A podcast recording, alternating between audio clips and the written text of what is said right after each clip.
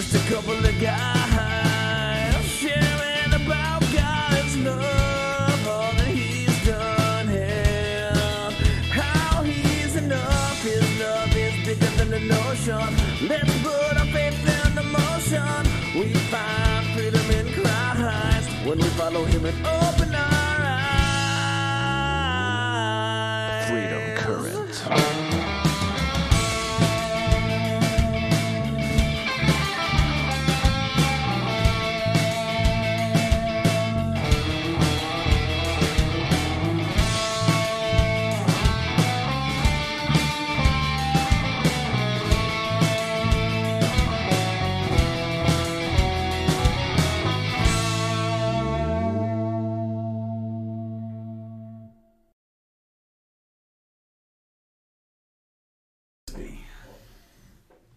Cool beans. Cool, cool, cool. All right, I'm gonna get my full cup of coffee. Yes.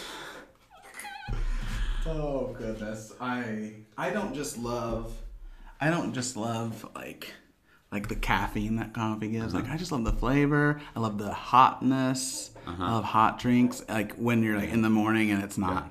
and you're not like exercising or something. Coffee is just a delight. You just like it. Mm-hmm. That's how and I, I don't even love Starbucks. I mean, that's Starbucks how I am with Coke only... Zero, man. I can just gulp that stuff down. I just get a regular coffee. Like I don't like, I don't like like lattes really or sweet things. Yeah, I yeah. just I get a little cream in it, but that's about it. Otherwise, just regular old coffee. Just enjoy it. Yeah, I think it's really nice of you that you you'll bring it in for other people. That's really cool. Oh yeah, well, and as long as my as long as until it gets so big that I don't have enough room to carry it physically. Yeah, yeah. Uh, cool. I understand. I understand um, how uh, how helpful it is. So it's fine. Plus, yeah, instead of everybody having to feel like they have to make time to go somewhere, it's nice to. Yeah, I gotcha. That's cool. That's cool. Okay. Hmm. Well, tell me when we're ready to start. Let's do it.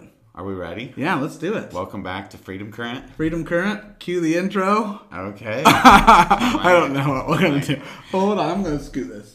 It Just cracks me up when you're watching YouTube videos and they're like, and then click the link right here. Yeah. And, I don't even know. And how then to they do forget that. To put the link in. Yeah, that's true. Never there. Because they were just they didn't want to like watch the video fully that when they were editing it because it takes forever. They forgot. Yeah. They forgot. Oh yeah. And they forgot the link.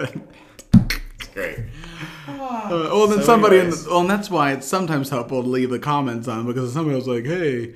You forgot to put in the link. And then like, oh, yeah, I'll go right. do that. And then I can go and do that. like, like the comment board. Yeah, exactly. Just a generic. You forgot to put in the link. Oh. That's good stuff. All right. Well, it's been a couple weeks. We haven't recorded for a while. Yeah, but they don't know that. They don't know that. But, but it's true. In, re- in real life. Like we're... Well, you had you had graduation stuff, yes. and it's the end of a, like a semester school yes. year, yes. and um, just some ups and downs. Yeah, right? yeah. Some, and I had a couple weeks where I wasn't really feeling things. very good, yeah. uh, but I feel better That's today. Like, yeah, a little you feel bit. Good? Yeah, well, I mean, a little bit. Yeah, mm-hmm. I'm just recovering from I, that medication or something. I'm get, I'm on the upswing, I think. Okay, okay. So yeah, I think uh, I think I'm yeah. okay.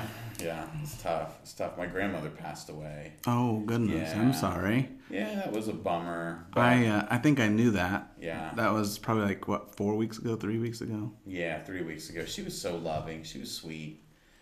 But she's done now. She made it. She's with Jesus. Well, she was a Christian, right? Yep. And so we can celebrate celebrate yep. the passing. Yep. So really I mean, kind of happy for her. She was eighty-nine. Old. Yep. That's a really a nice job. Nice old age. I she mean, always said a... she was twenty-nine, so I never knew how old she was until the obituary. No kidding. Yeah. It's a blessing to make it to that age. Yep. When I was a little kid, she's probably in her, I don't know, fifties, sixties. Yeah. And she'd always say she was twenty-nine. My wife's grandma always said she was thirty-nine. Hmm. So okay. yeah. I wonder why like the nine in a year sounds like it's more believable. I don't know.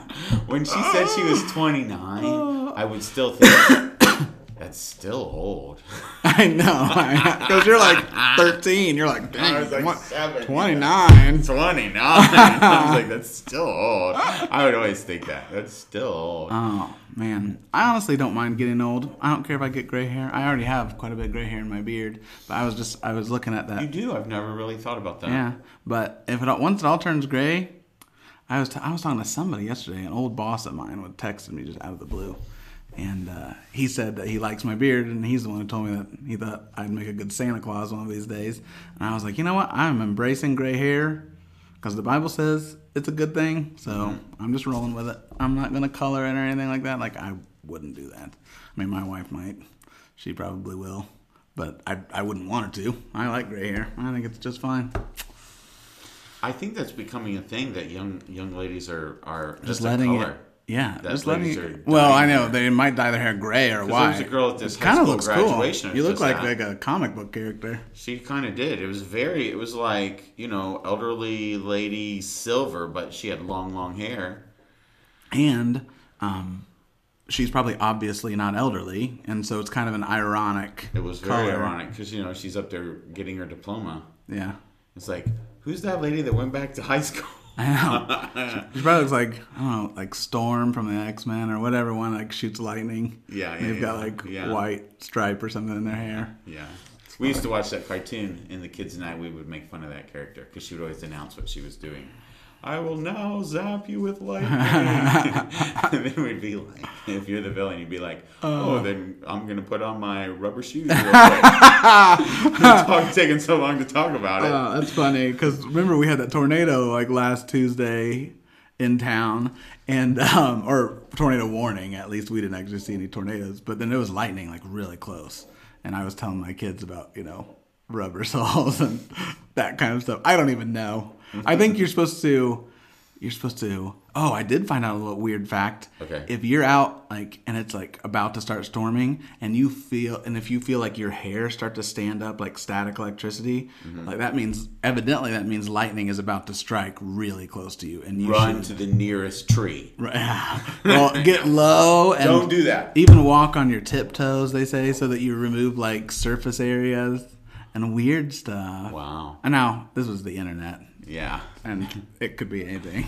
I mean, it could be very, very right. Totally, Righter yeah, than, you've ever be, than you've ever imagined. Or wronger than you could ever imagine. Yeah, it could just be completely made up. You just never know. No, it's hard Sometimes. to tell. Yes. We we have to build, like, like heightened filters to kind of figure out, like, what is real and what is not real. Because mm-hmm. just anybody, anybody. I mean, I remember in the nineties when I would just make websites. And I was like, anybody can just put anything out here and it looks official. Mm-hmm. Like, how, you know, for the undiscerning, you have no idea. Yes, yes.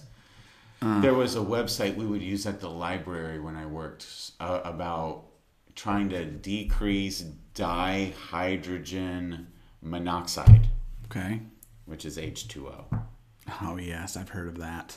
Oh, I mean, I've heard of people using dihydrogen monoxide. Yeah, dihydrogen monoxide yeah. or something yeah. I, or or I've heard of people using that as just a joke. Yes. Just like just like people go around and try to um, get people to sign petitions to end women's suffrage because they think it means suffering instead of their right to vote. Oh, that's and a I'm, bad way. It is bad, but they do that. They're, and they're just, just they're trying to make fun of just people are like, yeah, it's hard no, to know. That's words. terrible. Yeah. Yeah. Yeah. It's So this Silly. website, back in like the early, early two thousands, this website looked okay to still show people, like, you know, pay attention. But I bet that it would look really bad now because it was one of those homemade crackpot websites. Oh, yeah. From the day. Yeah. Oh, I remember that's if there was no need for search engines. Well, you. you because the websites were, there was, you didn't search for information. You looked for like. Mark's Vacation Photos website. Well, and what there used to be at the very bottom, there used to be like these, um, uh, somebody had like a personal website. I forget what they were called, but it was just a, it was just a circular network, and you would plug in a link at the bottom of your website and you'd click it and it would take you to somebody else's website. Yes. And if you didn't like it, you'd click it and it would take you to somebody yes. else's website. And there was just this network yes. of just homemade websites. And you weren't really searching. You were just kind of... You're just browsing. Just browsing. Like flipping the pages in a book. And then what would stink is if somebody somebody was in that chain and took down their website, it just ends the whole circuit. And you can't even Did get it really? to... Yeah. Oh, it man. just ruins it. Oh, Because uh, that happened all the time. Good old interwebs. Yeah. From the day. There's some stuff that existed that will never exist again. It was literally just a thing for like a little window for like five years, and then it's gone. Yep, gone. Like that kind of thing. Yep. Oh, well. Well, hey, we're about to talk about some Bible. Yes, about we are. Jesus. Yeah. And what would you, would you like to tell our audience what Freedom Current is all about? Yes. So first of all, I'm Brock Glaze. And I'm Jeremiah Kinney. And we are uh, just a couple of guys that like to talk about our freedom in Jesus Christ. Yeah, that's that's it. We have freedom in Jesus. Jesus literally gave us real freedom.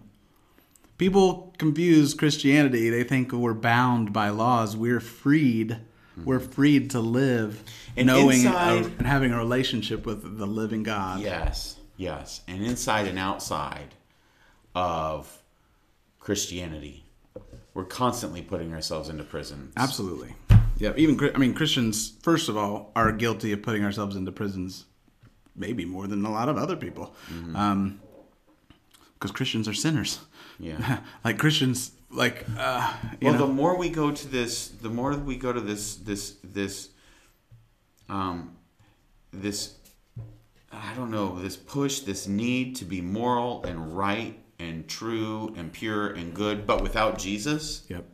Like with willpower. Yes. You know, with, with political stances or economic stances or all sorts of things.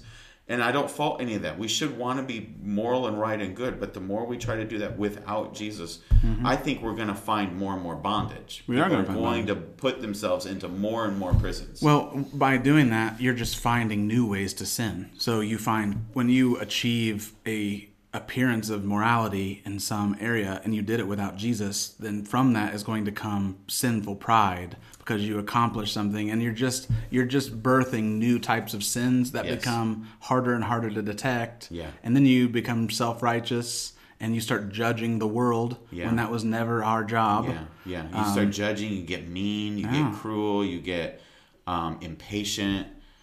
Um Yeah. Yeah, pride breeds all sorts of little monsters. Yep.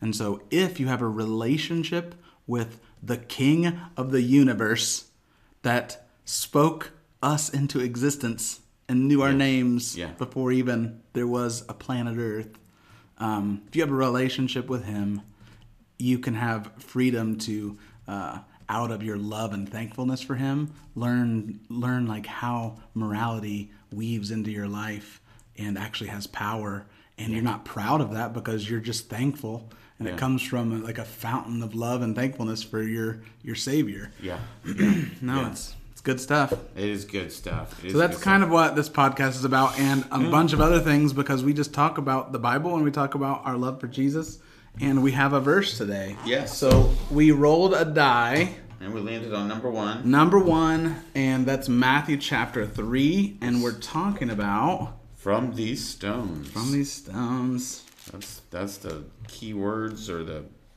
the identifying phrase. Yep. That helps us remember what Matthew chapter three is about. From these stones.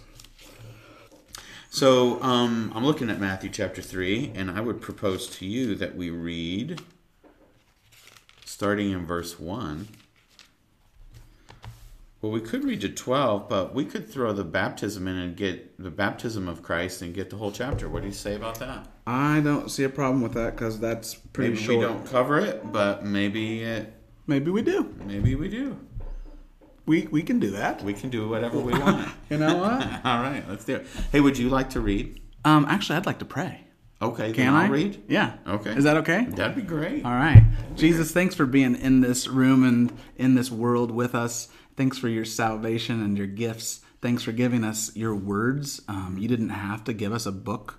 You didn't have to do that, but you have revealed yourself in these words, and I cannot wait to read about what you said and what you did um, in this chapter. And I just pray that you would bless us and bless the listeners and the re- and, and whoever might be joining us listening to this podcast and reading along with us.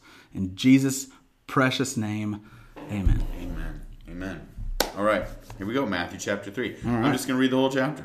Okay. Here we go.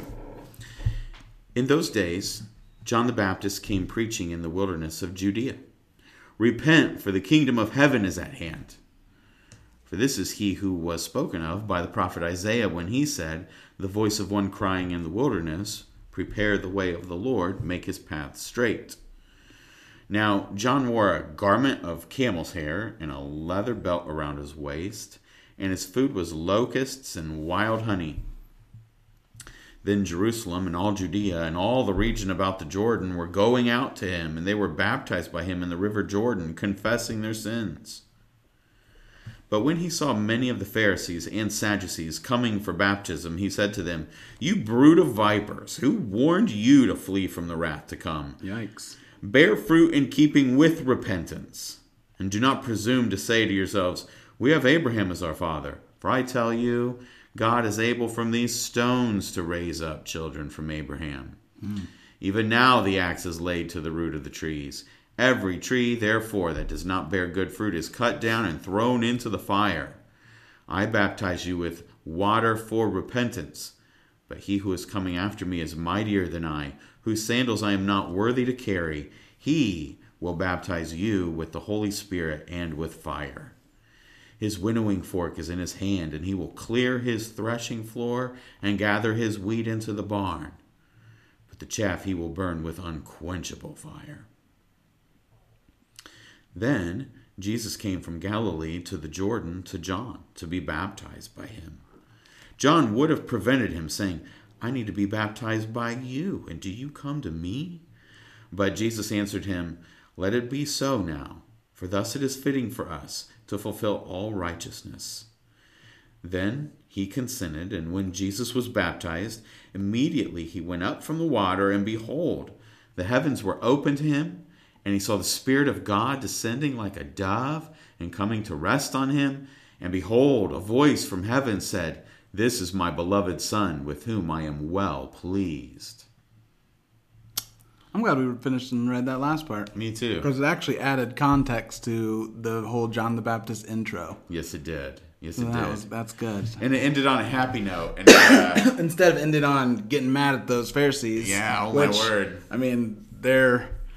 They're uh, getting, they're getting uh, called out by this guy, yes. this this weird guy in the wilderness. This weird guy, he just chewed on him a little bit. Yeah, I know. The locusts didn't taste good, so he chewed on them for a bit. I know, that's so funny. Yeah, can you imagine being out there in the desert eating locusts and wild honey? Because you just don't care. You just got other things to do.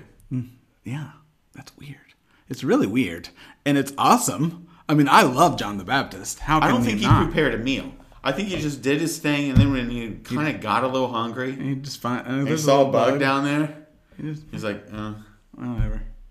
Gotta I, eat. Gotta eat.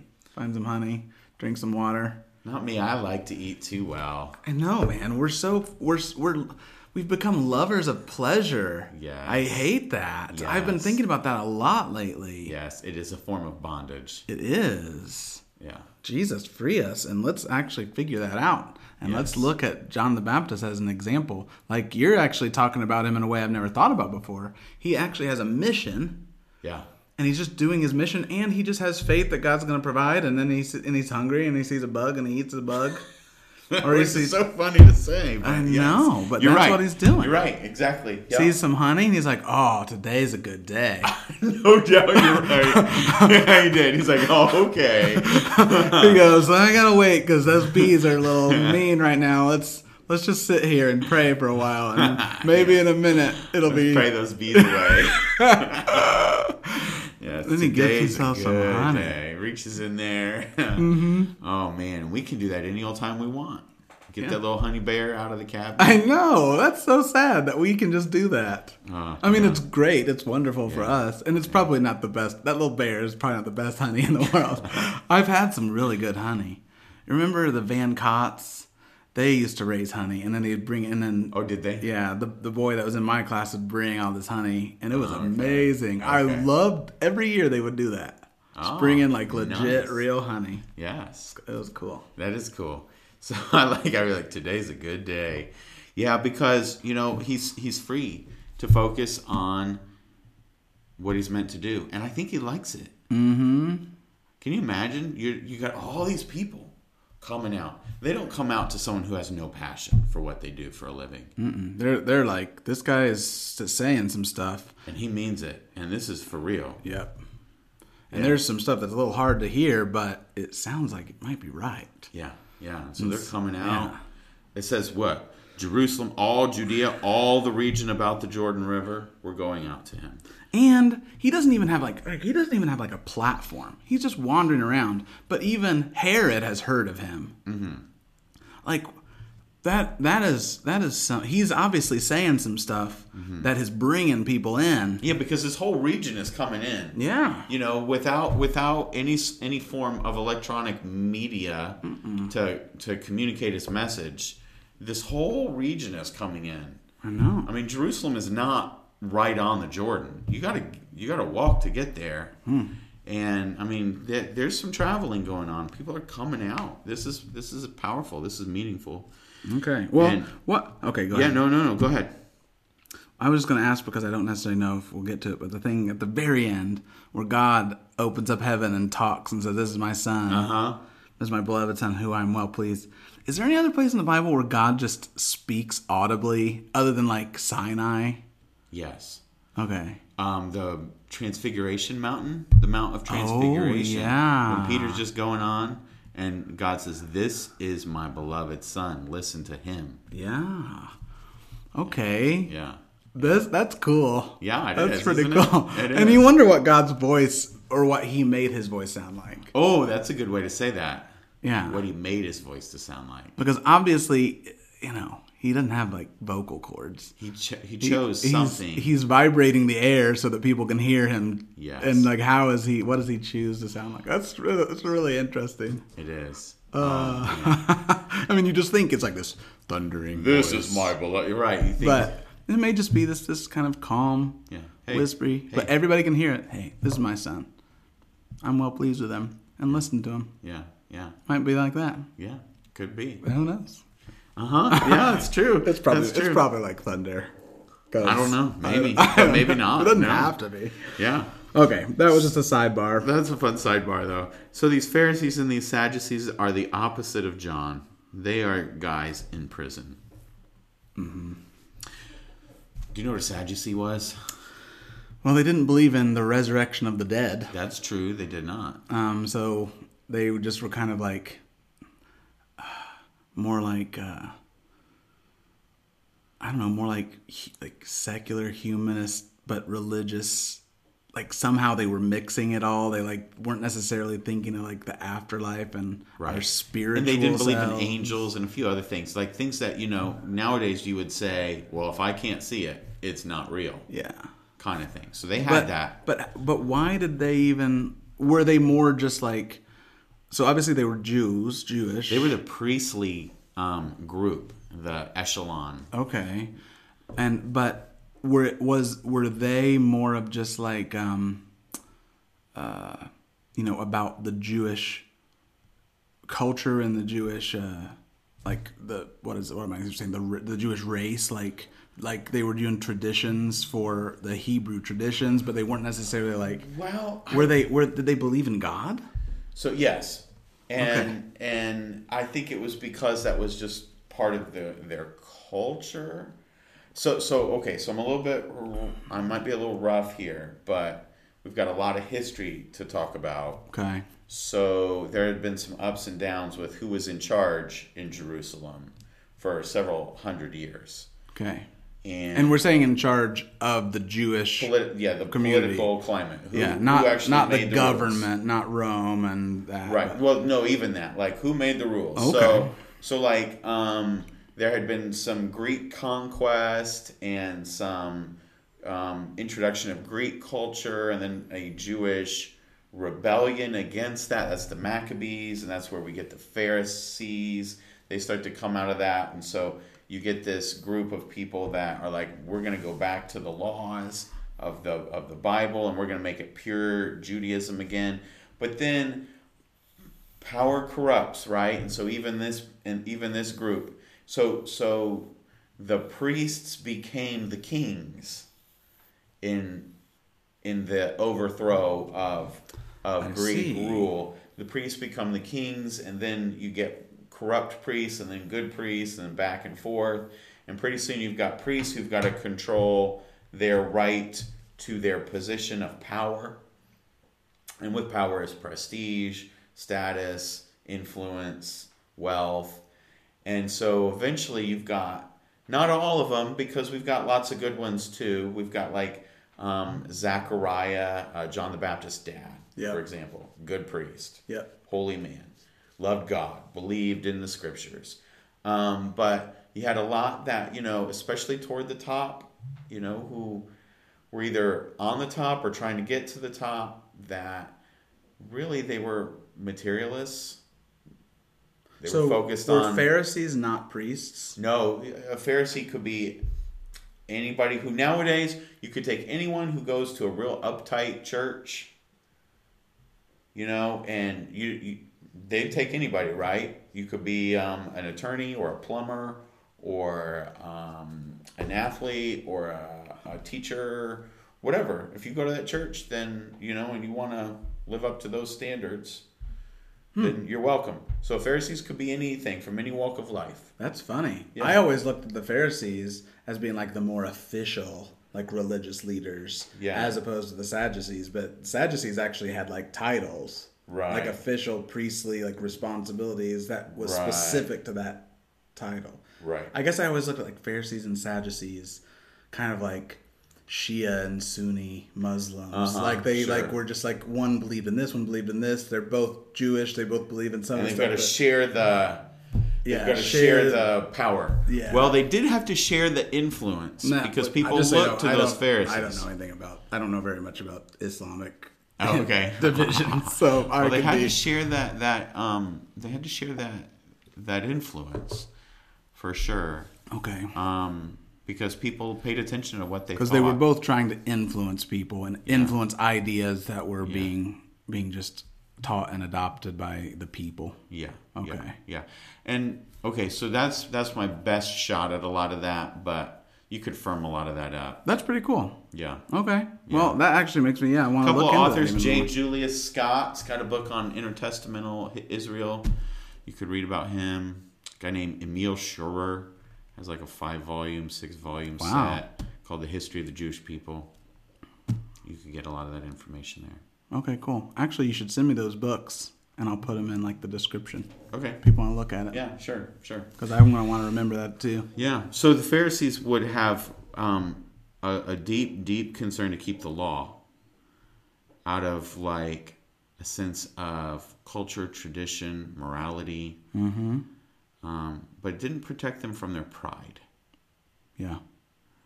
And so they would get proud about how good they were. Were there, because I'm just trying to think, obviously, there are times when we think certain concepts or ideas are very New Testament, but then we go in the Old Testament and find it everywhere. And so were there, are there a lot of Old Testament, I'm just not thinking of one right now, are there, are there Old Testament passages by, you know, prophets like Isaiah or whoever that actually talk about pride and pride of being self-righteous for your own morality? Like, like yeah, would would they yeah, have verses yeah. to go to that might rebuke that pride, and they're ignoring them? They're not. It, they're obviously not. It might not be like in the Levitical law. No, but yeah, you you definitely when you got a good point. Once you get to like the prophets and some of the minor prophets, like say Micah, for example.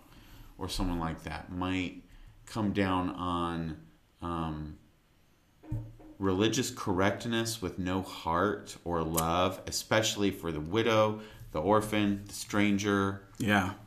You know, that sort of thing. Um, and God would say, and I don't know where this is. This might be Isaiah. Someone could correct me. I don't know.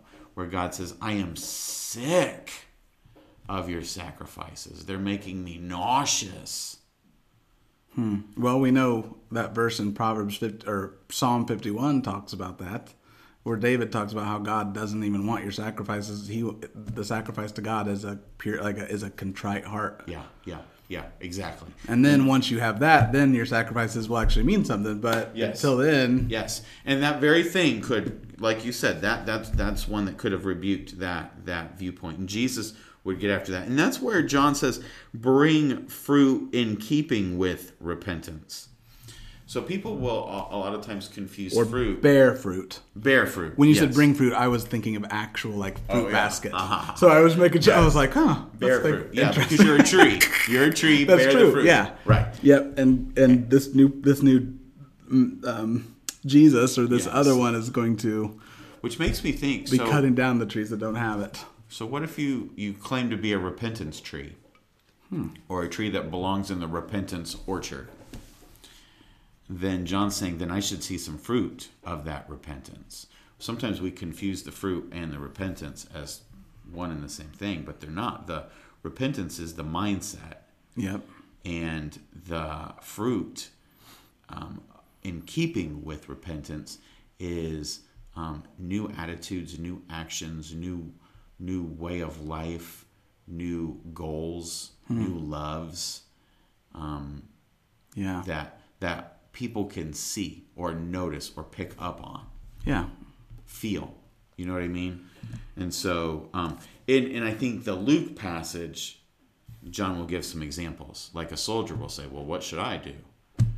And John says, "Well, don't oppress the poor and be content with your wages."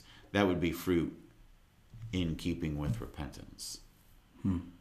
Be content with your wages, which was probably just a a thing that soldiers may not really have the opportunity to like change their contracts. Yeah. And so they probably get bitter or grumble after a certain amount of time. And, or take it out on the weak. Oh, that's true. And or, take from them. And take from them to compensate. Yeah. Yeah, that's true. Yeah. They yeah. overtax. Yeah, exactly. Or who knows what. That's, yeah. Ooh. Yeah, yeah. We don't, we don't even understand in, in, in the U S the, yeah. the Bill of Rights that we have.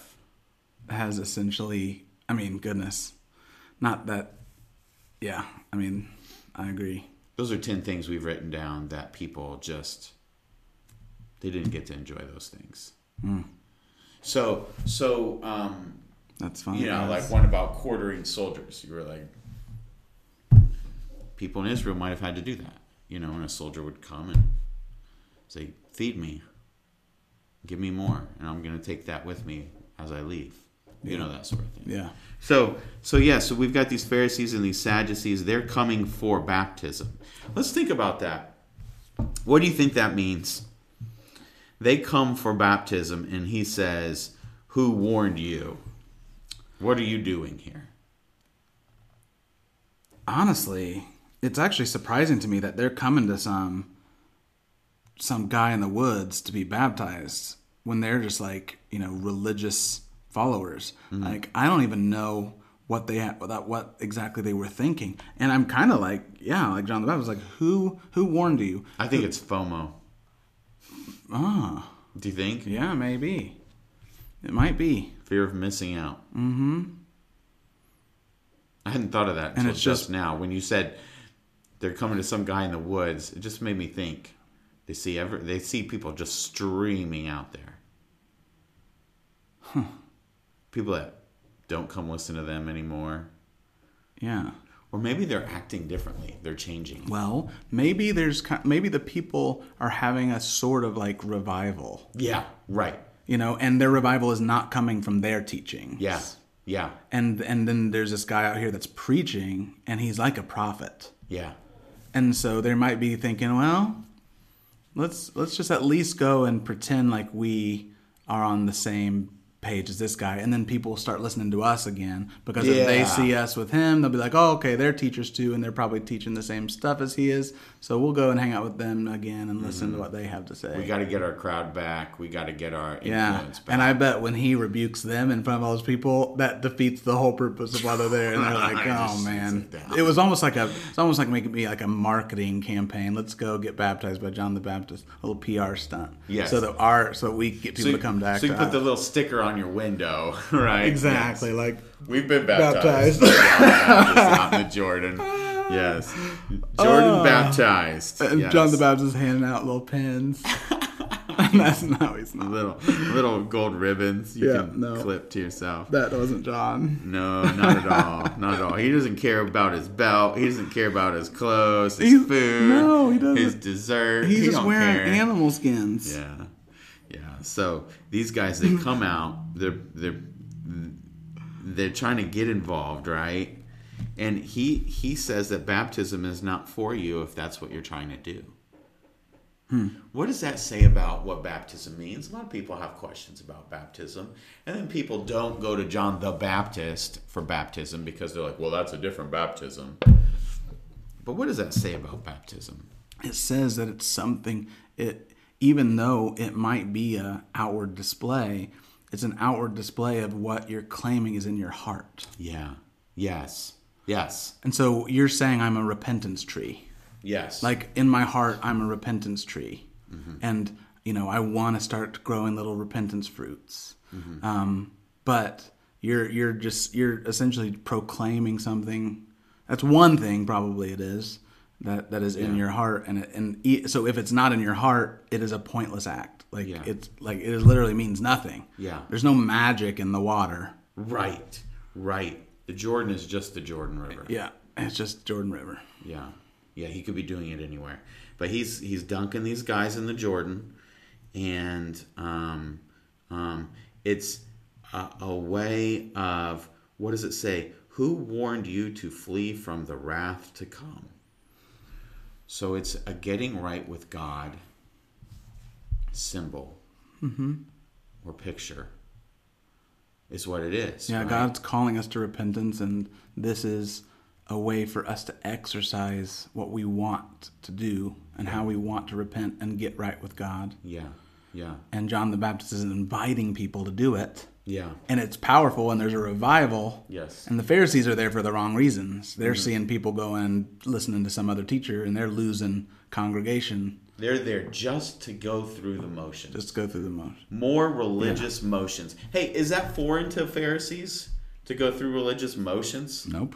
It's actually not foreign to anybody. No, no, it's not. It's actually just kind of it's a it's a pretty human. Say more about that. Well, we like we like lists. We like to check things off boxes. Yeah. Like if you just give me a list of things to do, like even if it's make a pilgrimage to Mecca or pray five times a day, give me a list of things that I have to do, and if I do them, I know I'm going to heaven. Like, even if it's really hard, if I've got the list, I can at least check the box. It might take me years and years to get it done, but I can work toward it. Yep. Or, exactly, if I wear the right clothes, I don't wear those clothes, I don't listen to this music, this is my list. It consoles you, it right? Does. Yeah, God will approve of me uh-huh. if uh-huh. I've never, yeah.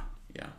No, I, yeah, it's... And so what if you come up, what if somebody comes along and tells you there's a new... There's a new formula. There's a new religious tenet or activity that you've got to do. Well, you just got to add it to your list. You just add it to the list. Or what if you think that your list, you realize your list didn't get you anywhere, but then you hear of a different list. I think that's why people flip-flop on what what religious faith they are. Yeah. You know, the they're like, well, I was I was raised in this church, but now I'm more of like a Zen Buddhist kind of thing. Yeah. It's it's just... We're, we're we're searching for the list that makes us feel best. Yeah, yeah. And so here are these Pharisees. They come out. They're ready to just add one more thing to the list. Yeah. I mean, goodness, they're they're really good at it. Yeah. You know, they tied their cinnamon and all that stuff. You know, and if the list that you had wasn't was kind of gray, you got to make sure that you just apply it to everything so that mm. you're so that you don't miss it. Right. You know. Because wouldn't that stink if you did all of that, but you missed the one thing? And God's like, you did not tithe your salt. Yes. And, oh, oh salt. You're going to send me to hell for that one thing. Yes, I didn't exactly. tithe my salt. Exactly. Well, you know. Yeah. You got to check that list. That's what God cares about. Do you see that happening today? That would be a weird God. If he that really would be a weird God. If he was just telling us to check boxes and then we're we're okay. Like that isn't, that's not even like a, like humans wouldn't even ask anybody to do that. I mean, like, yeah, I do ask my kids to like clean their room and stuff. And I do care if it's clean, but what I really care more about is that they get up and do it joyfully and that they whistle while they work and that they, they're proud of their work and they come show me and say, hey, did I, did I, you know, please you. And and I was like, absolutely you did. And then I reward them or something. But their their attitude is way more important than just checking the list. And checking the list of the things I asked them to do doesn't make them more or less my children. And if they fought the whole time they did it. Exactly. Yeah. You know, if they if they, they were made the other one feel really terrible. Yeah, they they had just a bitter look on their face. Yeah. And then they're and they were doing it resentfully yeah.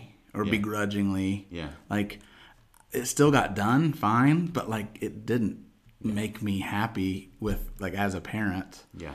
That they yeah. were so begrudgingly doing this thing. Yeah. Because that wasn't the thing that was important. Yeah. You know. I agree. But I you're agree. my son or daughter no matter yeah. what. Even if some days you do do it begrudgingly, like you're my son and daughter. Like I'm not I'm not going to kick you out of my house because you didn't check the boxes. Right. Right. You know. Right. That's yeah. I don't know. I agree. I agree. And, okay. And I think we add I think we're always looking to add a new thing to make ourselves more right, more correct. But we've made we've made nowadays Who is who is our God? Other people, what they think of us, how we fit in, how we belong. And I think that's a big part of why the Pharisees come out to the Jordan, and I think that's a big part of why a lot of people go through religious motions and why I went through religious motions for a long time. Yeah, me too. Was because um, part of who my God was was... other people's opinions. Yeah. Mm-hmm. How how did they evaluate? And am I... fitting in yeah, and saying it the right way and doing it and wearing it the right way, the way everyone else is supposed to, or the way everyone else does and the way I'm supposed to. Mm-hmm. You know, I, I remember not being quite so much judgmental toward another person. I mean, yes. Yeah. But my biggest my biggest hang-up was not how come they don't live up to my standards, but I've got to show this other group I li- I'm living up to their standards. Yeah. And it's actually kind of nice when people in the group aren't living up to your standards. It's not that you're judging them, but you're like, ah, at least I've checked more boxes. And so I feel more good about my yeah. standing with the group. Yeah. And if they're if, if the little, if the higher ups are going to look and see who's dropping the ball, they're going to see all them first, and I'm going to be up higher. Mm-hmm, mm-hmm. Yeah, it was always about how people viewed me, not really how I viewed others. Yeah. I mean, there was that. Yeah. But my my the, the biggest thing was how I was viewed. Mm-hmm. Yeah. Oh, that was wasn't good for me. It mm-hmm. wasn't good for my soul. Yeah. No, me either. And especially because when I was doing most of that, because we come from a similar fundamentalist background, um, when I was doing or living that lifestyle, I didn't want to be doing those things. I was just like, man, I was actually getting further and further from loving Jesus because I was like, if this is really what being a Christian is. I love Jesus and I know about what he offered yeah, to me. Yeah. I was like, but this is if this is actually what it means to be a good Christian, it's not me. Like I know in my heart this isn't me. And it's not worth it. And it's not worth it. It's like I don't want to be get I don't want to have to get up at four a.m. every morning and read my Bible or God doesn't love me. Like um, I love reading my Bible, but like it's just, if there's just this requirement and this is the this is how good Christians always behave. Mm-hmm. It's like, man, it's too hard. Yeah. It's too hard. I was the kid that checked all the boxes, and it wore me out. I checked only the ones that I could just skate skate by. Yeah. Essentially. Yeah, uh, yeah I, and I was fine with that. So you could be on the margin. Yeah. I had to get the gold star. Now, I respected guys like you. I just knew I could never get there. Now, respected because my mindset was the same. I wanted to be in the same group, in the well, same club. You might you might look like you might look at someone who, who, like me, was checking all those boxes and say, wow, he's got the gold star. I never felt like I had the gold star. Ah, yeah. I always felt like there was more to check. There's more to do. There's more to show. Hmm. It was exhausting. It wasn't, and it did not bring me close to Christ. At the same time, I was close to Christ when, like, I was almost like a, like I had dual personalities. Yeah, me too. You know I had I dual mean? personalities. I had and my I could, religious life and then yeah. a little private relationship with Christ. And praise God that we were able to have a relationship with Christ even in that environment. Yeah, yeah, that yeah. is a that's a gift that He gave us because He didn't leave us. And I would though. say that a lot of people in that environment helped feed my relationship with Christ. Yeah, like they weren't.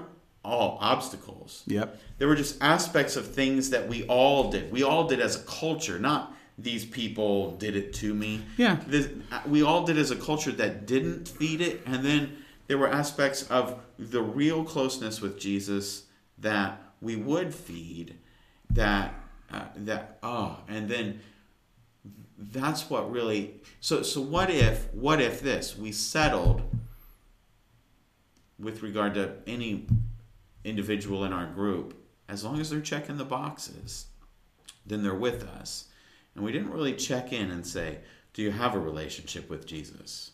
We talked do, about that, but we didn't you know, dig. Do you know that God loves you? Yeah. You know? Yeah.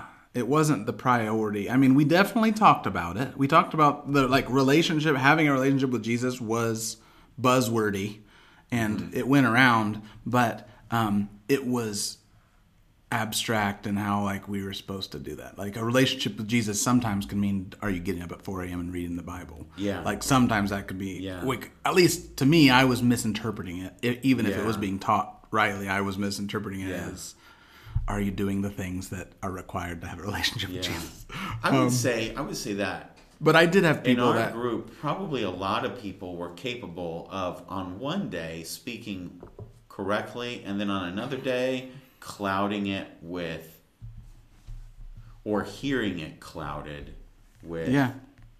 works. I don't know. I think it depends on I don't it de- know. depends on how guilty we felt uh, yeah. that day.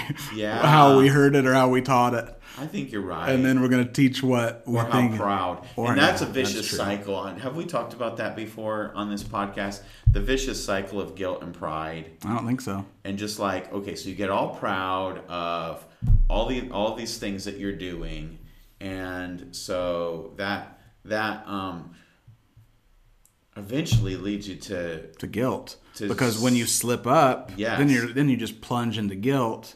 Because you don't get to experience that high of pride anymore, right? And then you work and somehow and you make your, your way, way back out up. of guilt, and then by working your way out of guilt, you don't get to peace; you get to pride, and it just keeps spinning around and around and around in circles. And Jesus just wants to explode that circle. He wants to, yeah. He exactly. doesn't want to be in the middle of it. He doesn't want to be on the outside of it. He just wants to destroy it. Yes. Get rid of it. Yes. Like yes. blow that up. Yeah, you're an heir. And I've offered you that. Just believe yeah. in me, and yes. you can have peace. Yes. And there's no cycle. It is literally a road that you're walking forever. Yeah. And it's not a cycle. It is a road with new sights and new smells and, and new loves and, and new pains. Yeah. But it, yeah. but Jesus is with you. Right. Right. Right. All the way through. Yeah. Giving it meaning, or exactly. or calling you to trust Him when you don't see the meaning. Mm-hmm. Which you can. And so so. That that's what that's what these guys needed, and they didn't know about real repentance, so their baptism was just another work. All right, so we've kind of talked about baptism as being a reflection of heart. That that's what that that's what that was meant to be. You brood of vipers, who warned you to flee from the wrath to come? Yeah, yeah. He's being nasty. Not yeah. nasty. I mean, he's using hard language. Right. And he's getting their attention. Yes, because they they snake bite people. Yeah, they're vipers. And he's calling that calling that in front of everybody. Uh-huh. Oh, it's they're getting the opposite of what they expected to get when they came to this. Oh, they really are. They're getting they're getting rebuked by this guy. They're not getting welcomed by him. They thought they'd just roll in on them, you know. Oh no. And like he's gonna put him up on the podium. I mean, I almost feel bad for him, and I know I shouldn't, because he's because John the Baptist is the right one here, and he's speaking the truth. And, and this, this is truth, the best thing they could have heard. It's the best thing they could have heard, and God is blessing this language towards yeah. them, because God is wanting to crack their pride.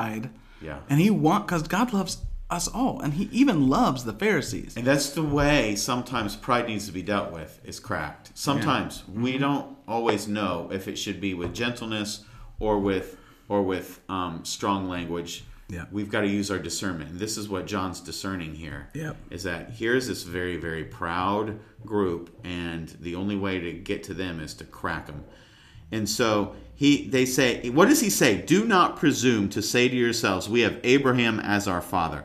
What would that mean? Why would they say that? Because Abraham was given the original covenant of God, that from his line, the whole, all families of the world would be blessed, mm-hmm. and that he would have, you know, descendants as there are stars in the heavens, and the Savior essentially is going to be coming from the line of Abraham, and the line of Abraham is God's chosen people. Mm-hmm. And Jacob had twelve sons, and they're the twelve tribes of Israel, um, and they're a they're a member of some important tribe, um, and they just take pride and rest in, since our blood is of the pure blood of God's chosen people, that um, that means something really good. Um, yeah. And then he's like... Which means you've inherited... You've inherited... The most important box to check. Exactly. Already. Exactly. You're we're born into we're not one of these Samaritan people yes. who are mixed and yes. who knows what. We're not one of these people from outside, like these Romans, these European, Greek people that are not part of us. Mm-hmm. And of course, goodness... racial pride is a thing that has happened throughout history in no all doubt. kinds of ways. No but doubt. This is just one of those things, like you think that even God approves of your racial lineage more because you are a blood descendant of Abraham. So he chops that down too, doesn't he? Oh yeah, man. He says, God can bring up descend- descendants of Abraham from these stones. uh, what, what's in that sentence?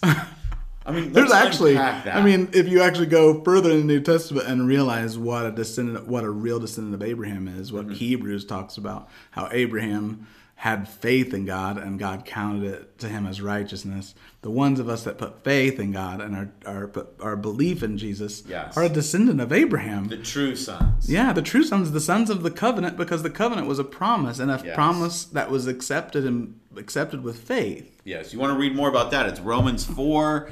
It's uh, Galatians, the whole book of Galatians. Yeah, Galatians is dig good. into Hebrews. Mm-hmm. It's it's yeah, and read Genesis. Yeah.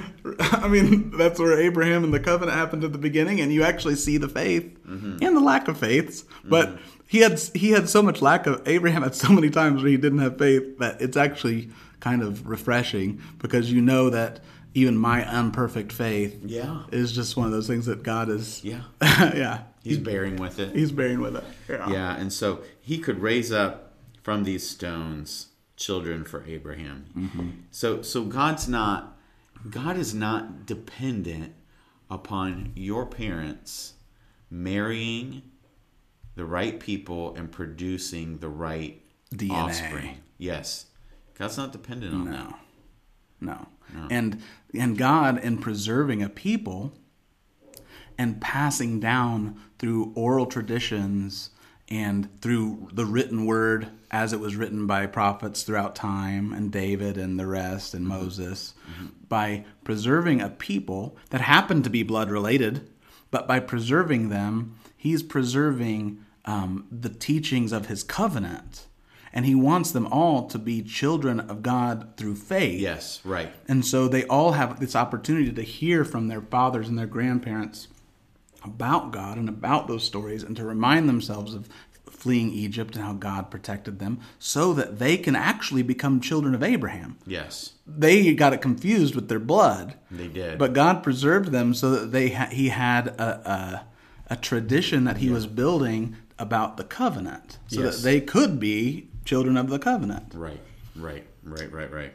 It was always grace, then obedience. Yeah. Grace first, then obedience. You look at the chapter with the Ten Commandments in it, Exodus chapter twenty. The first verse is, um, we don't memorize the first verse. We don't write it on our Ten Commandments. Our little tablets that tablets. we hang on. We don't do that, but it says, I'm the God who loves you. I brought, well, he doesn't say that. He says, I'm the God that brought you out of Egypt and did all these great mir- miracles for you. So now I want you to respond. Respond, and here are some moral laws. And then he gives the laws. the laws. So it's it's grace and then obedience.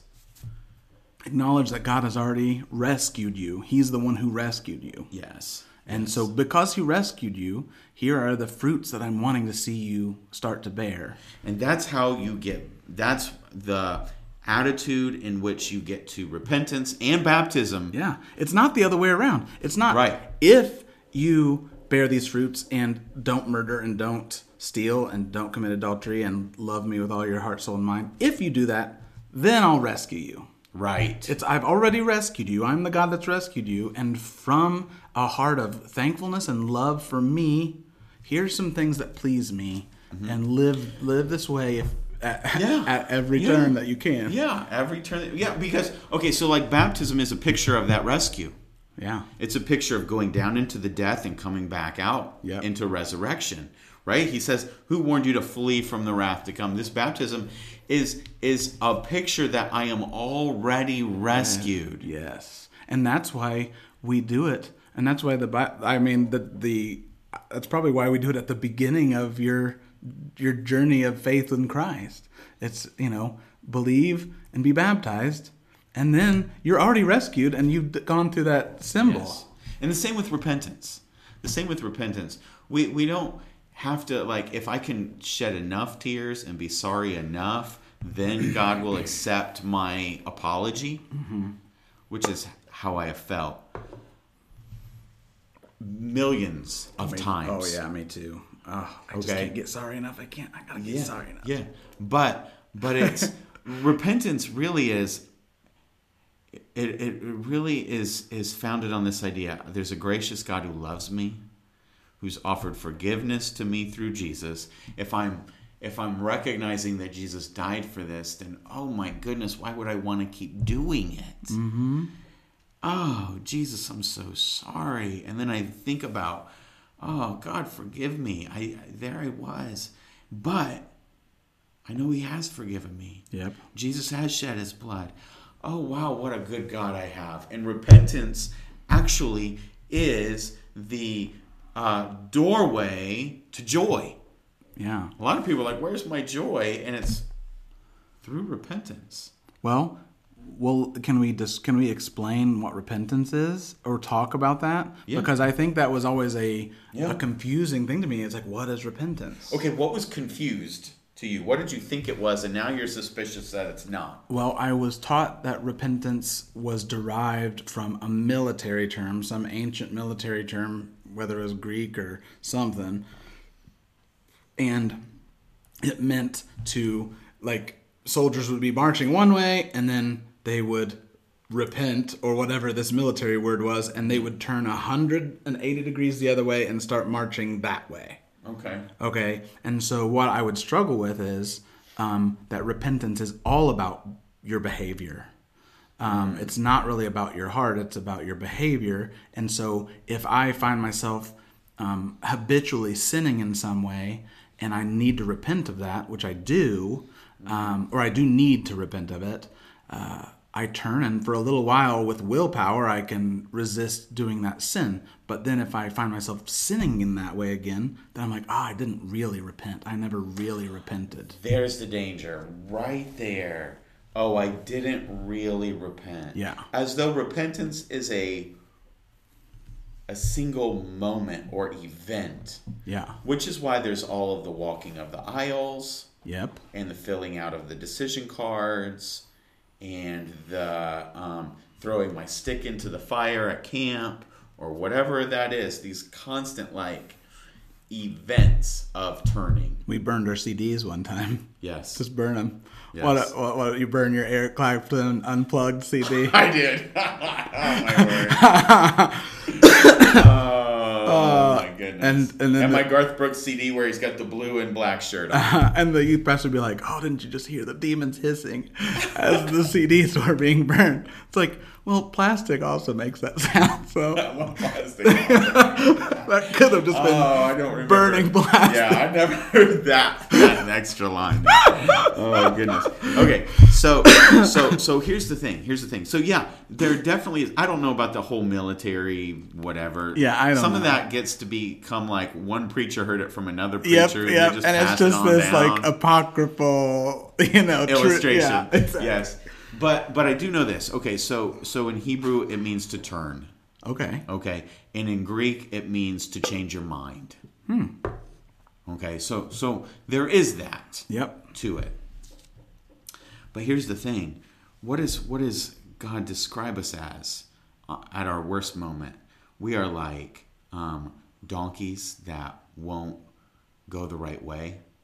Like when Jesus told Paul, why are you kicking against the cattle prod? Yes. Yes. Why won't you listen to me and turn and yes. like go that way when I'm yes. trying to prod you that way? It's a great example. Um, we are described um, as unfaithful spouses.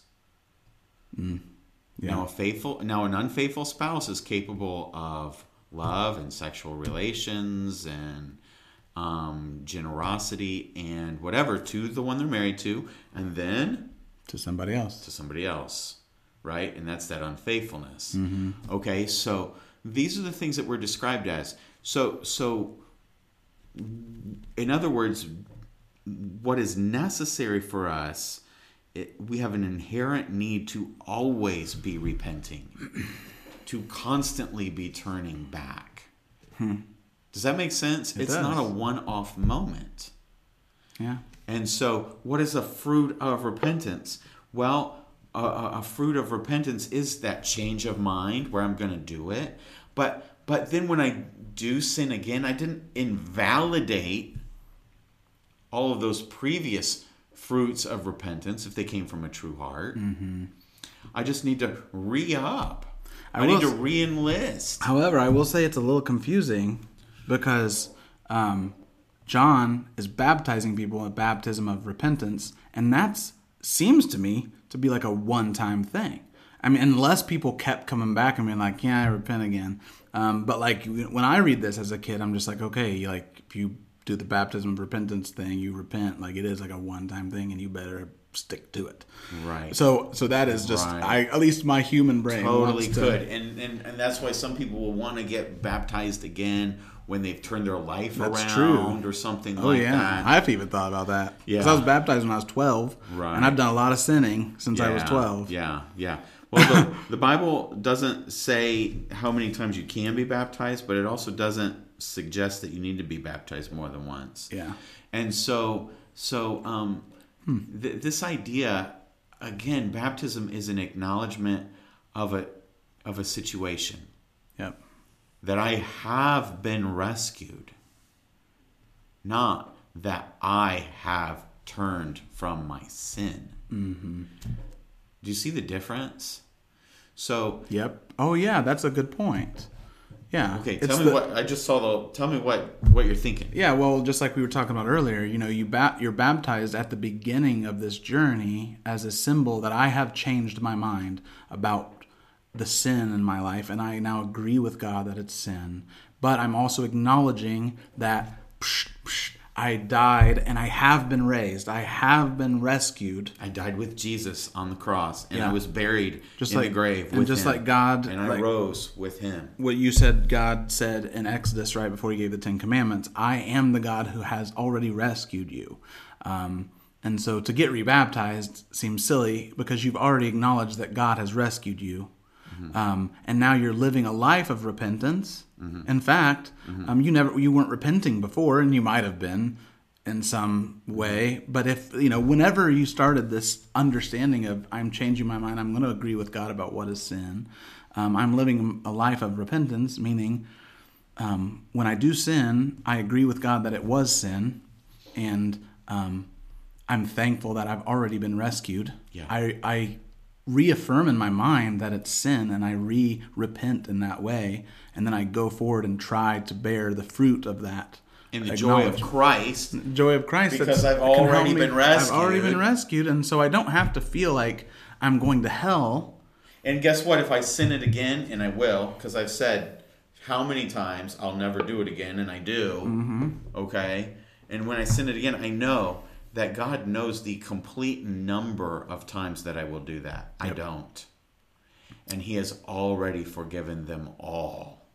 When I sin again, I shock myself. I shock my pride. Mm-hmm. When I when I sin again, I do not shock the God who saved me. Mm-hmm. And I forget which verse. I think it was like Luke chapter three, or I could be wrong. Remember that verse we talked about number of weeks ago where Jesus is telling the disciples that if somebody sins against you oh, yeah. seven times in yeah. one day, yeah. and seven times in that day, they say they're sorry. That's pretty much what it's saying. You must forgive them. Mm-hmm. And Jesus tells them they must forgive them. Like he is requiring them. They sin against you seven times and say, I repent seven times. you must forgive them. And seven times in a day, that's a lot of times for one person just to sin against you and then repent. And then later he tells them seventy times seven. Yeah, I know. Just like four hundred ninety you or something. You start to like not believe it anymore. But that's how gracious God is. Well, he's telling them you must forgive them yeah. because that's what he does. Exactly. That's what he does. And so we're like, God would never forgive. Yes, he would. Yeah. He God would never forgive me if I did this seven times today. And I keep saying, I'm so sorry, God. What yeah. am I doing? Yeah. I can't do this. This is not pleasing to you. And somehow I do it six more times. Yes. And st- and say I repent yes. six more times. And how much of a hypocrite would I feel like by doing it, saying I'm repentant, doing it, yes. say I repent in one day? Yes. I would feel horrible. Yes. But God actually still forgives me. He does forgive. Oh, he's so good. That's really awesome. So so in in First Peter three, Peter's teaching on baptism, and he talks about it in reference to Noah getting on the ark. Yeah. It's a form of rescue. Yeah. And he says, you're putting your hope, you've got an appeal to God for a clean conscience through the resurrection of Jesus. Hmm. That's an important phrase. That is. Not you you appeal to God for a clean conscience based on your resolve mm-hmm. never to do this again. That's not the turning. That's not what baptism is. But through the resurrection of Jesus, that's the one-time event Amen. That saves us. Amen. Praise God. Right? That we rescues us. And we couldn't do that. No, we couldn't. We cannot live a perfect life and then die innocent death, being accused of all these sins. Just like Noah couldn't outswim the flood. He needed the ark. Yeah. You can't outswim. And he also needed God not to sink the ark. Yeah. Like, yeah. It's like, you know, yeah. it, you, he couldn't have done any of that on his own. There's nothing. Which is why he built an ark to God's specifications. And and to God's glory. Yeah. You know? Yeah. Even if that wasn't the per... We like to say, oh, that was the perfect design. Oh, right. That didn't have to be the, any perfect design. It's just a big boat. And God... And God is pleased that he is doing it and obeying and submitting and building it this way. And he's not going to sink it. Right. The Bible's constantly saying, do it God's way. Yeah. Have a fear of the Lord. Do it God's way. And so so we can't outswim our sins. Uh-uh. Not with our willpower to never do it again. We need the resurrection of Jesus. And that's what baptism is. So this idea of baptism being an event is. But we're looking at the wrong event. When we're looking at our own resolve, resolve, yeah, the event is always the cross and the resurrection. Yep. That's the event. You look at that weekend, and that's the only one that you look at. And so then, based on that, guess what? You can turn today and tomorrow and the next day, and it doesn't matter how bad it is. Maybe you committed adultery. Maybe you had an abortion. Maybe you cheated. Maybe you've done something that you can't believe or that you swore you'd never do. Or maybe you've done it again and again and again and again and again, and you love it and you hate it and you love it and you hate that you love it, but you do love it. God will forgive you. Amen. And he absolutely will. And you can repent. And you do not have to be bound up by that. And you do not have to be bound up in the prison of trying to prove repentance. Because repentance is a heart thing. Mm-hmm. You don't prove it. Yep. It just flows out. Yeah. When you're like, oh, Jesus, you died for that and all of it. Mm-hmm. You're so awesome. Mm-hmm. And then you live out of his awesomeness. And God loves you. And he he smiles when he looks at you.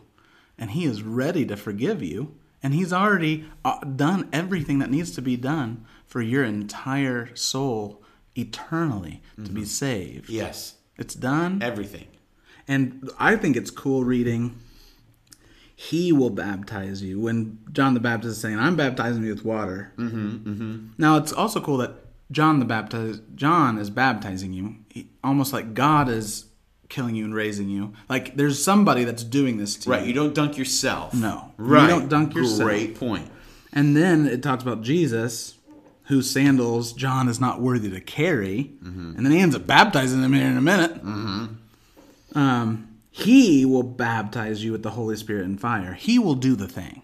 Yes. He will do the thing. Yes. And um, there's nothing you can do to baptize yourself with the Holy Spirit and fire. No. That's not even like, a, no. we don't have, that's beyond our pay grade. Right. Right. Right. So, you know what? It, You know what's really cool is Jesus, in order to earn that pay grade, this is parallel to Hebrews two and four and other places. In order to earn that pay grade, he identified with us by being baptized before he became the baptizer. Yeah. So we say John the Baptist. Well, now we should say Jesus the Baptist. Mm-hmm. But in order to say Jesus the Baptist, we have to say first Jesus the Baptized. Mm-hmm. Jesus identified with us. He said, no, in order to fulfill, fulfill all righteousness, I'm going to be one with you. I'm going to do I'm going to go all in and be one of you. Mm-hmm. He was baptized. And that baptism was simply pointing to his future cross mm-hmm. and resurrection. Yeah, it was it was a symbol of what God has already done since the beginning of time, mm-hmm. is this has created this plan, and God lives outside of time. He's not some being inside of the universe that has to trapped be limited, by time. trapped by Which would make physics. Time the God. Exactly. Right. He's done this before the beginning of time, but yeah, just like the Old Testament Christians were looking ahead to their Messiah and their Savior and their faith in God's promise, that's how they had faith in Jesus. And here's Jesus having faith in the plan of God. In the plan by, of the Father that he will walk. Yes. And that fulfill. He himself would do. Oh! So cool, isn't it's it? It's really cool, man. So there's Jesus fulfilling all righteousness, having faith. Mm-hmm. Righteousness is reckoned to us how? By faith. By faith, Romans four. It's and, and then at the end of the day, it's Jesus' righteousness that gives us a, an appeal to God for a clean conscience. Yes. It's his death and his resurrection and his plan that he fulfilled and he finished that we can appeal to God and actually have a clean conscience. Not by our resolve and our success in keeping our word when yeah. we said we'd never sin that way again, and then we did. Yes. Um, yes. We can't. We're we're not Jesus. Right. Which leads us to one more awesome thing, I think, where he says, where God says from the heavens, "This is my beloved Son, with whom I am well pleased." He God God the Father is acknowledging that. This is the Son that is the fulfillment of my promise and my covenant. So that means I don't have to be the fulfillment. Yeah. I can't be the fulfillment. I just need to get in line with Jesus. I need to say, Jesus, I believe in you. If you've never put your hope in Jesus as your Savior, you can today. Mm-hmm. Say, Jesus, I believe in you. I'm a sinner, and I'm done trying to fix myself. You are the one I'm trusting in. You save me, please, by your grace. Mm-hmm. Pray that in your own words. Yep. But it's not simply a prayer. It's not just like you check off that prayer Mm-mm. and and now you're good with God. Yeah. It's your heart. Does your heart yell that to God? Does your heart yell that you acknowledge that you can't save yourself and that you're in desperate need of a loving God to do that rescue for you? Yeah. And and. You just acknowledge that he's God and that he has rescued you, and Jesus is the name you call on. He's yeah. the one who died and then raised from the dead, yeah. proving that it, yeah. that he that he paid the price yeah. for everyone's sin, past, present, and future. Yeah, it, he wouldn't he couldn't have raised from the dead if every sin wasn't fully paid for. Right. That talks about how you can't outswim mm-hmm. your sins. Right. You're you're drowning in the flood of your sins, and you've got. Um, um, Half of your head above water and one arm, and who are you going to yell to? Mm-hmm. Help me, save me. Your heart can do that. It's not a prayer, and it's not the right way to do it. Jesus save. And Jesus saves? And he will, right? And God does. Yep. He told the disciples, if somebody sins against you seven times and then just says, I repent seven times. Now, you don't have to keep repenting in those words to be saved. He's already done the work, but he will always forgive you. There's no sin that you can have done that isn't forgiven with Christ's death and resurrection. So let me ask you this then. Why do we need to have regular, I won't put like a time frequency on it, but frequent or regular repentance? Because we have repented, but we're still living in fleshly bodies that are tempted by our flesh, by our worldly surroundings, by the devil. Mm-hmm. And then we choose to sin and rebel against God again. Mm-hmm.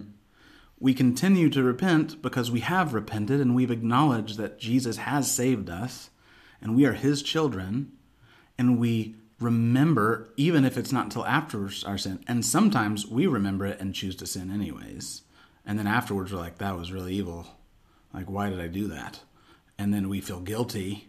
We can appeal to God for a clean conscience because of Jesus' death and resurrection. But we repent again so that um, we can joyfully mm-hmm. l- and lovingly in our relationship with Jesus move forward and, and start to bear a little bit of that fruit that That's Jesus it. can bear with us. That's it.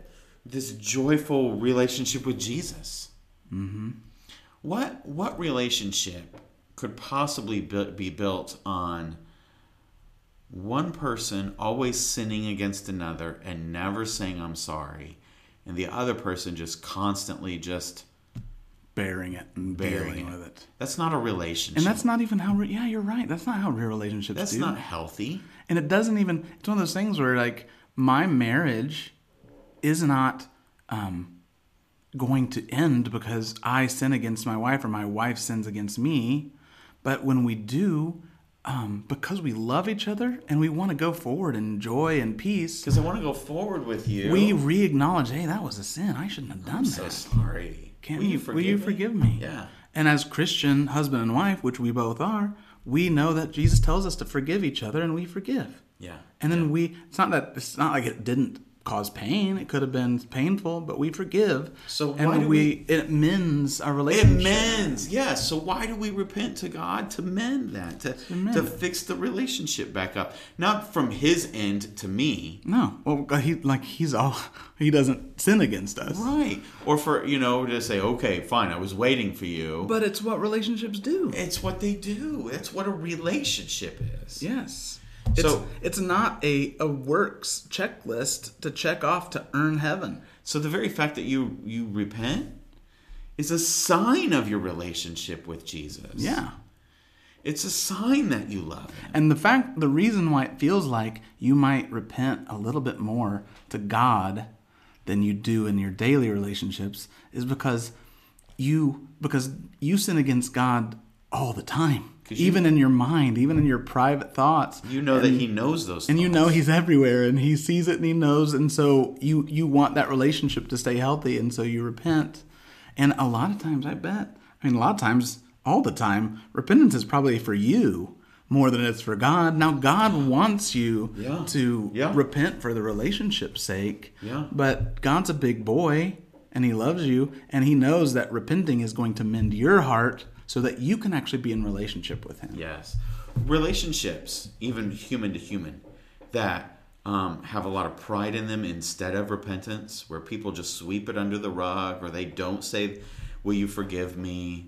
You know, and that they they constantly keep a list of how you've done me wrong. Yep. All of that pride, all of that pride is really self-deception. It's a way of trying to not look at how I've broken the relationship. If you will just say, I'm sorry, will you forgive me? That that tears down the pride. It acknowledges what actually happened. It acknowledges reality, so you're not lying to yourself. Mm-hmm. And then you can walk forward in the relationship. Yeah. The same thing would be true with God. Yeah. When we're proud mm-hmm. about our morality, mm-hmm. what we're really doing is we're lying. God, God has no right to tell me that yes. this is not okay. It's a relationship. It's an agreement between you. And if if mm-hmm. you've agreed to be in a relationship with God, he has a personality too. And he has he has characteristics that make him who he is. And it just so happens that he is perfect, and he made you, and he made the world. And so if he says this is good and this is how I am, then he, he's right. Yeah. Um, but we have... Like, if I have a relationship with my wife, there are things that I could do that would annoy her and would, would harm our relationship that aren't necessarily sins. They're just things she doesn't like. She didn't, maybe she didn't like if I bite my fingernails. And if I, like, bite my fingernails, you can't tell me that I'm mm-hmm. wrong. Well, no, she really can't, but is that... I mean, you're just being a jerk. Um, you know, maybe if you actually love her and you actually want to uh, be close to her, you'll... You'll just acknowledge that she doesn't like when I bite my fingernails, and so I love her, and I'm going to try not to do that. Now, now it's hard, and I might bite them on accident sometimes, but I'm not just going to be proud yeah. about my my yeah. this yeah. thing that I'm going to do in her face. Yeah. She can't yeah. tell me what to do. Yeah, pride pride is is a lie to yourself and a fist toward the other person, saying you can't tell me. And when we just break through it and repent, we restore relationships. Maybe you have a relationship you need to restore. Mm-hmm. Maybe with God, maybe with someone else. One of the first steps is to repent to that person and to God, and to go to them and say, hey, not only did I do this and it was wrong and I'm sorry, I regret it, but I also need you to forgive me. Would you forgive me? Mm-hmm. That's an appeal to their grace. Would you forgive me? And maybe you've got relationships you hope get better, but you... the last thing you're going to do is repent. That pride is a, is a lie to yourself, and it's a fist to the other person, and they feel it and they know it. Mm-hmm. You want that to be better?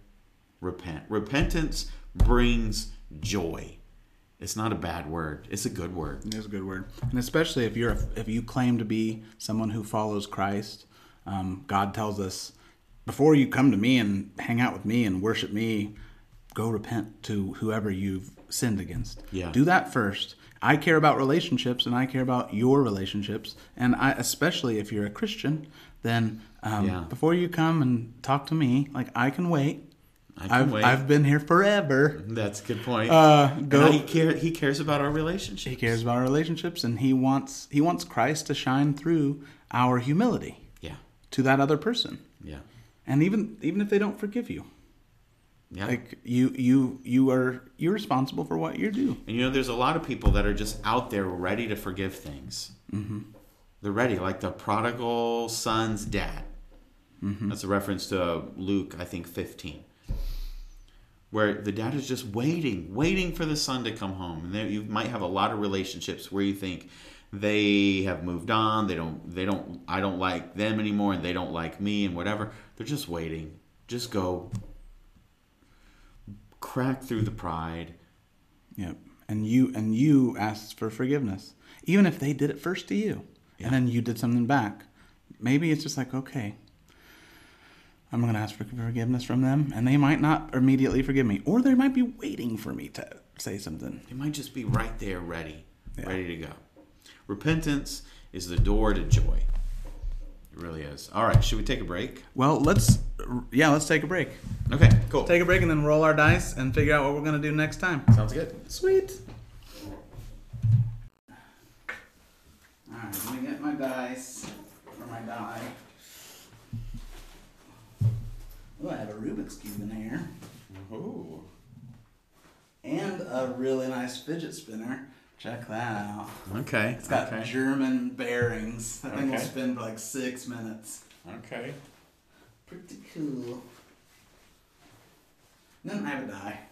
I had a twenty-sided die in my bag in that creative writing class where that teacher gave me a D for mentioning Ra, the sun god, in my haiku. Yeah. Um, I had a D twenty in my backpack.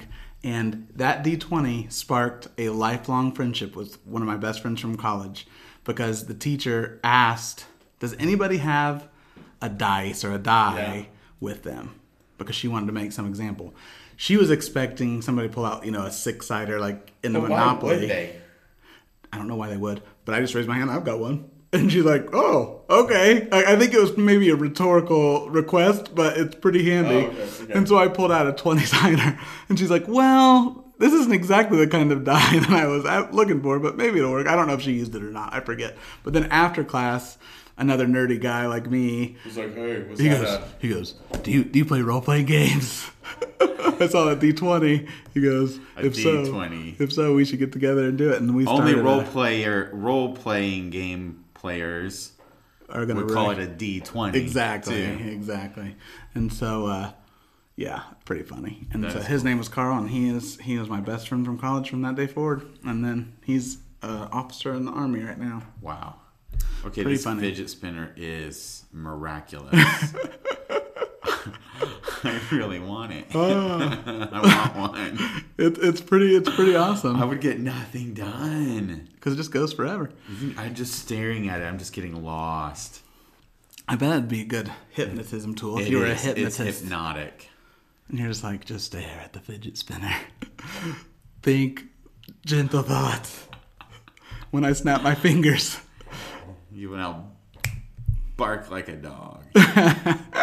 Oh man, this thing is brilliant. Yeah, that's fun. Okay, shall we roll? Yeah. Oh yeah, let's roll.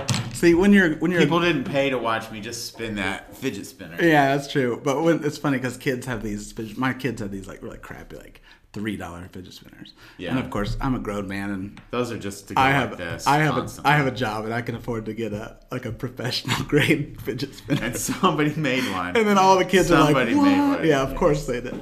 All right, uh, let's roll this die and figure out our next thing. We've checked off a bunch of them, and we haven't really replaced them, so we might have to re-roll. Um, it's number fifteen. Uh, oh, already done, done it. it. That was Zacchaeus. Zacchaeus. Re-rolling. Five.